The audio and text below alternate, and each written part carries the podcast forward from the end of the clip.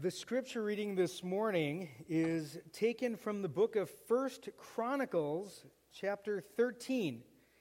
And if you uh, don't have a Bible here uh, with you this morning, there should be a Pew Bible located uh, there in, the, uh, the, in front of you on the uh, pew rack. And you can find it on page 345. I'd encourage you to turn there. I will be reading verses 5 through 14. First Chronicles chapter 13, beginning in verse 5. So David assembled all Israel from the Nile of Egypt to Lebo-hamath to bring the ark of God from Kiriath Jearim. And David and all of Israel went up to Baalah, that is, to Kiriath Jearim, that belonged to Judah, to bring up from there the ark of God, which is called by the name of the Lord, who sits enthroned above the cherubim. And they carried the ark of God on a new cart from the house of Abinadab, and Uzzah and Ahio were driving the cart. And David and all Israel were rejoicing before God with all their might, with song and lyres and harps and tambourines and cymbals and trumpets. And when they came to the threshing floor of Chidon, Uzzah put out his hand to take hold of the ark, for the oxen, the oxen stumbled. And the anger of the Lord was kindled against Uzzah, and he struck him down because he put out his hand to the ark, and he died there before God. And David was angry because the Lord had broken out against Uzzah, and that place is called Perez to this day. And David was afraid of God that day, and he said, How can I bring the ark of God home to me? So David did not take the ark home into the city of David, but took it aside to the house of Obed Edom uh, the Gittite. And the ark of God remained with the house of Obed Edom in the house in his house for three months. And the Lord blessed the household of Obed Edom and all that he had. Now, you're probably sitting here this morning thinking this is the oddest passage in preparation for Christmas. Um, and I have to admit, I have never heard a Christmas themed sermon preached from this passage. So uh, we're both in the same boat here. Uh, why did I pick this passage? Remember, our theme that we're looking at is from Matthew chapter 1, and it is talking about God with us. And they shall call his name Emmanuel, which means God with us. And I want to, us to continue to explore and, and to delve into what we began to talk about last time, uh, last week. And I encourage you, if you weren't here, uh, to listen to the, the message from last week uh, to get an idea of the theme of what we're talking about. Last time, we talked about the radical nature of the fall, of the influence and the impact of sin. And as uh, the theologian R.C. Sproul said that sin is cosmic treason. It is rebellion against a holy God. It is shaking our fist at God, thumbing our nose at God, of, of declaring our independence to God to say, God, I am not going to do it your way. I am not going to listen to you. I am not going to submit to your authority. I am going to do it my way, the way I want to do it, independent of your will and your desire and your wishes and your plans. I am living apart from you. And whether we recognize it or not, all sin is rebellion against God. It is cosmic treason, as R.C. Sproul says. And we saw the pervasive influence of the fall. When our first parents sinned, and Adam being our representative, sin uh, was the, the consequences were impacted not just to him, but to all who would follow in his train. And we as a consequence, are impacted and influenced by uh, the sin of Adam. And we are born under sin. We have a sin nature.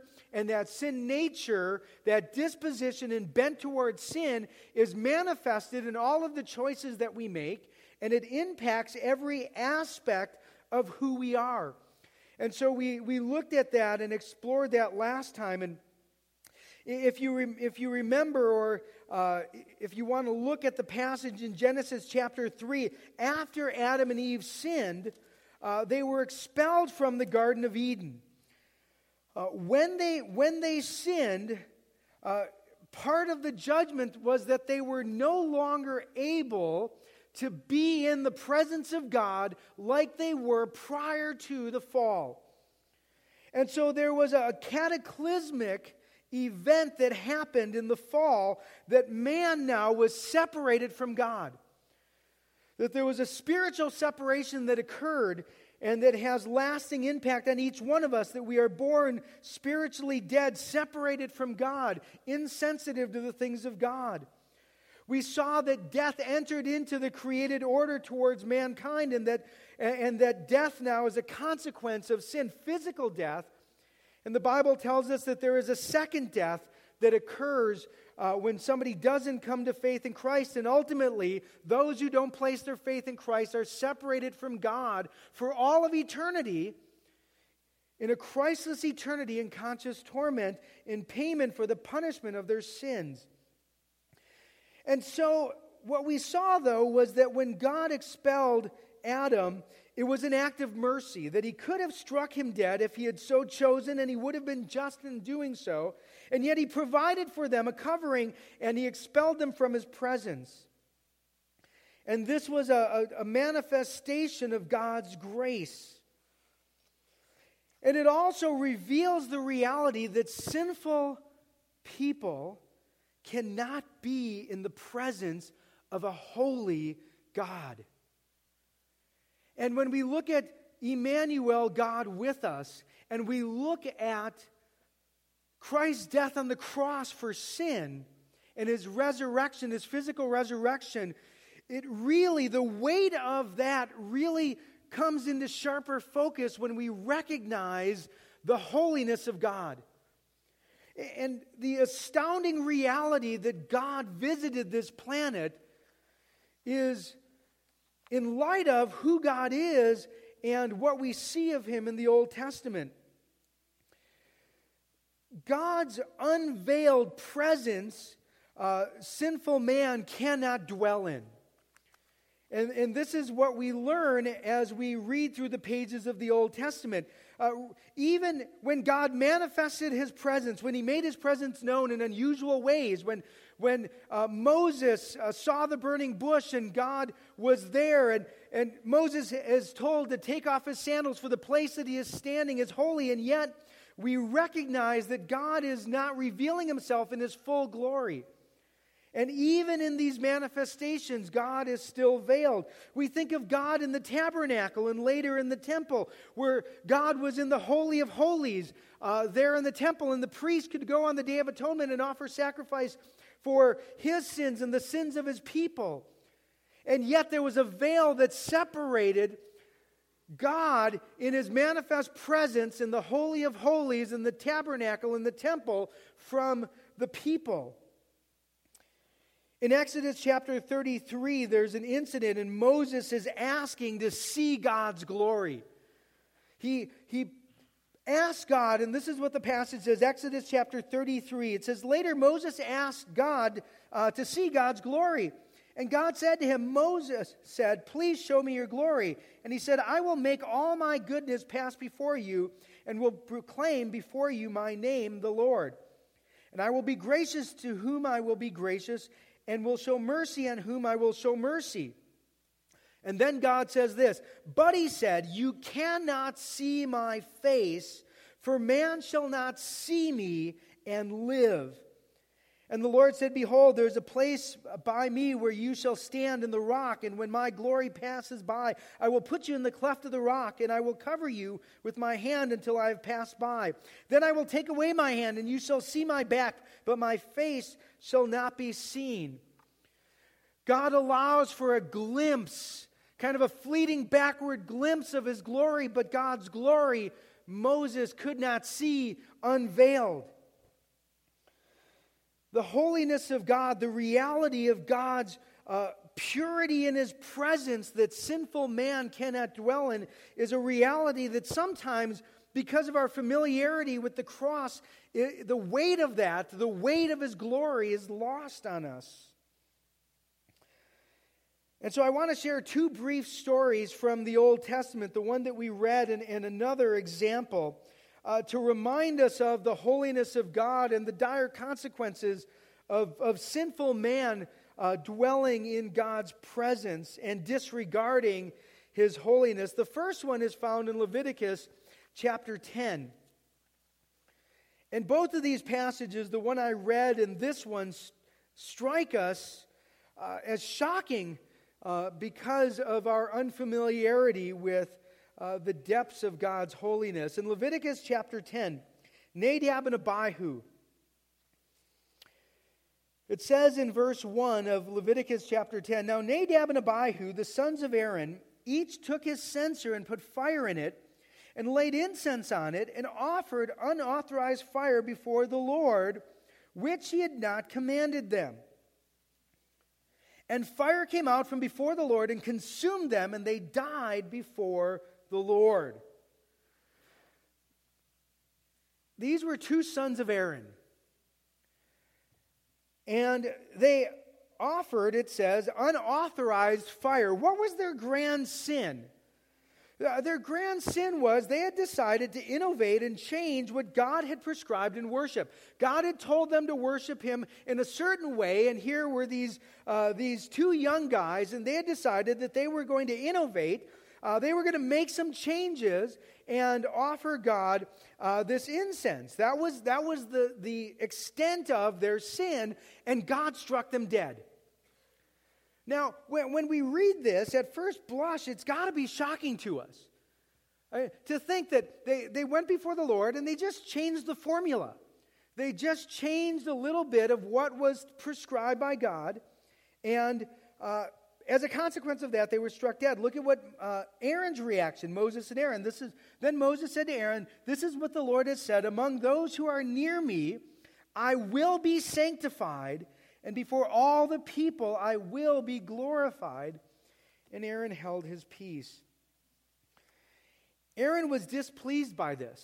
His sons had died as a consequence of uh, their, their foolishness. Well, why didn't God cut them some slack? Why the harshness, the seeming harshness of what God did to Nadab and Abihu? The answer to it is in verse 3. He says, Among those who are near me, I will be sanctified. I will be regarded as holy. And what Nadab and Abihu did was they disregarded God's word. They had violated his will. They had acted independently of God. They had misrepresented God to his people. And they represented God, or the people to God. It was a blatant disregard of God's holiness. They thumbed their nose at God and asserted their own self will. In fact, in Exodus chapter 30, verse 9, God had specifically told him this You shall not offer unauthorized incense on it, or a burnt offering, or a grain offering. You shall not pour a drink offering on it. They had disregarded the holiness of God, and as a consequence of that, God had struck them down. Then we have this odd story of Uzzah in 1 Chronicles 13. And a little background here, give some, uh, some uh, a frame of reference to it. If you remember, the Philistines had captured the Ark of God. Uh, the Ark of God represented the throne of God, had been captured by the Philistines. And they had carried, carried it away. And uh, because of all of the problems that they had, they decided to send it back. And uh, they had sent it back, and uh, it was kept in safekeeping in storage, uh, in essence. And during David's reign, David decided that he was going to bring it back from where it was in storage back to Jerusalem to its rightful place where uh, when Jerusalem was built and the temple was, uh, the, that, that they wanted it back in uh, that he wanted it in Jerusalem. So they were going to move it to Jerusalem.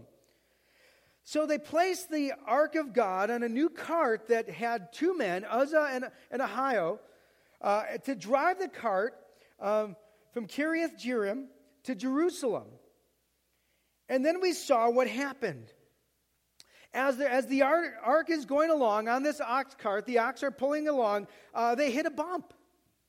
They hit a bump, and as the ark is shifting and possibly about to fall off, Uzzah reaches out his hand to stabilize it so it doesn't hit the ground.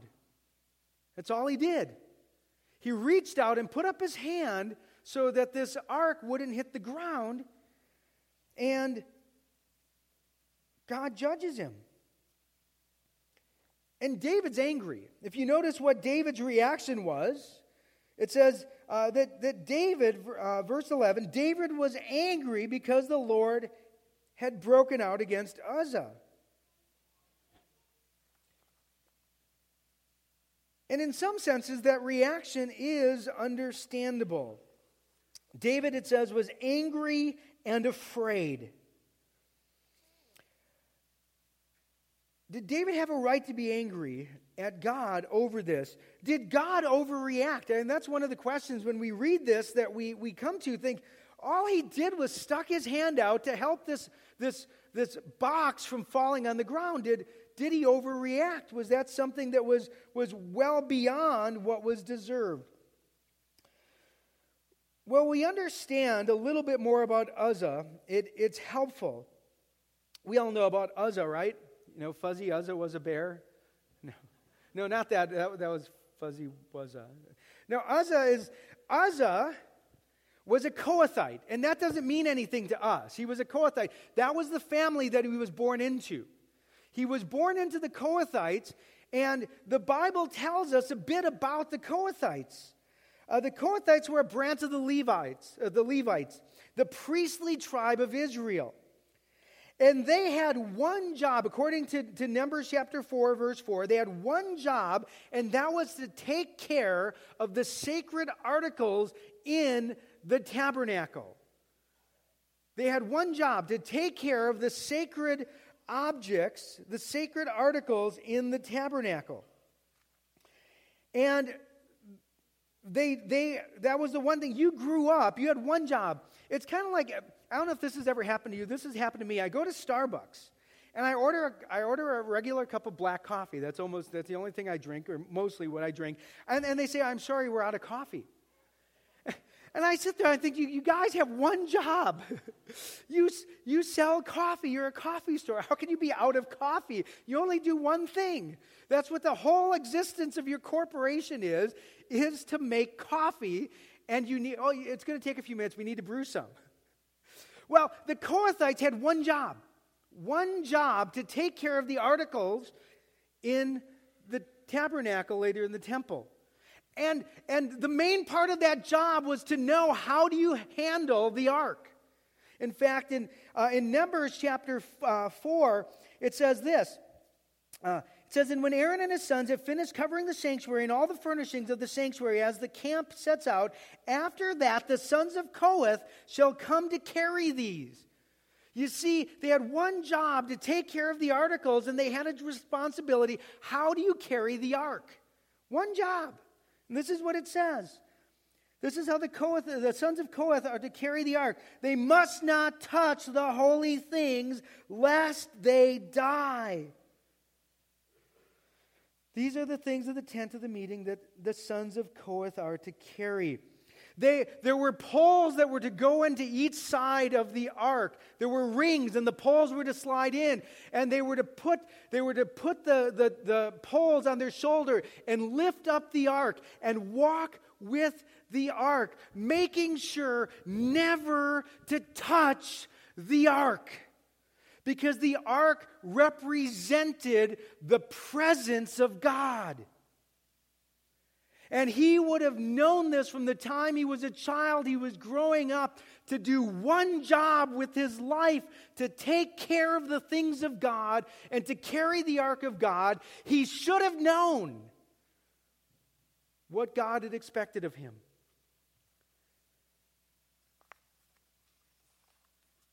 And he disregarded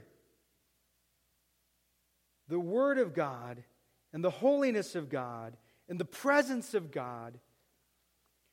And as a consequence of that, God judged him. It's a reminder to us, and we don't often think about this, that, that the Bible tells us that, that sinful humanity cannot be in the presence of God. The prophet Habakkuk says, You, uh, God, you who are of purer eyes than to see evil and cannot look at wrong. God can never overlook or see and accept the wrong in people. In Ezekiel 18, it says, The soul who sins shall die. In Matthew chapter 5, verse 48, Jesus is talking and he says, Be perfect as your Father in heaven is perfect. That to be in the presence of God, we need to be perfect. That is the standard for which God has set, and he has not lowered his standard. That sinful humanity cannot dwell in the presence of the holy. And so, throughout the Old Testament, even when God manifested his presence, his presence was always veiled. It was, there was always a hiddenness, there was always a separation, and there was, in a sense, it was for protection for us because we couldn't be in the presence of God unveiled and live. And this is the amazing reality. We're going to look at this next week that Jesus Christ is God incarnate. He is God in human flesh. But what's amazing is even in John chapter 1, when it says, And in the beginning was the Word, the Word was with God, and, and the Word was God. And then in verse 14, And the Word became flesh and dwelt among us. The word for dwelt there is a Greek word that means to tent or to tabernacle. And somebody reading that would immediately go back to the Old Testament and think about the tabernacle of God. It was God's manifest presence with his people. And so when we read Emmanuel, God with us, in light of the fact in the Old Testament nobody could be in the presence of God, it is astounding that God visits this planet and that Jesus Christ manifests the presence of God walking among us for 33 years.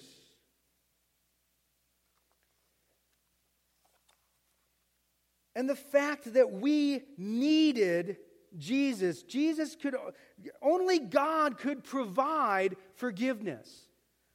Only God could provide the forgiveness that we need. What's amazing is that God came near. Jesus Christ is fully God and fully man, is what the Bible tells us. That He is God Himself that came, that He is Emmanuel, God with us, and He took upon Himself human flesh so that, so that Jesus is fully God, and at the incarnation, He became fully man without losing at all in any way His deity.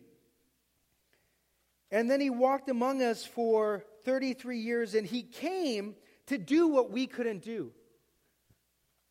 He came to provide what we needed, what, which we couldn't secure on our own.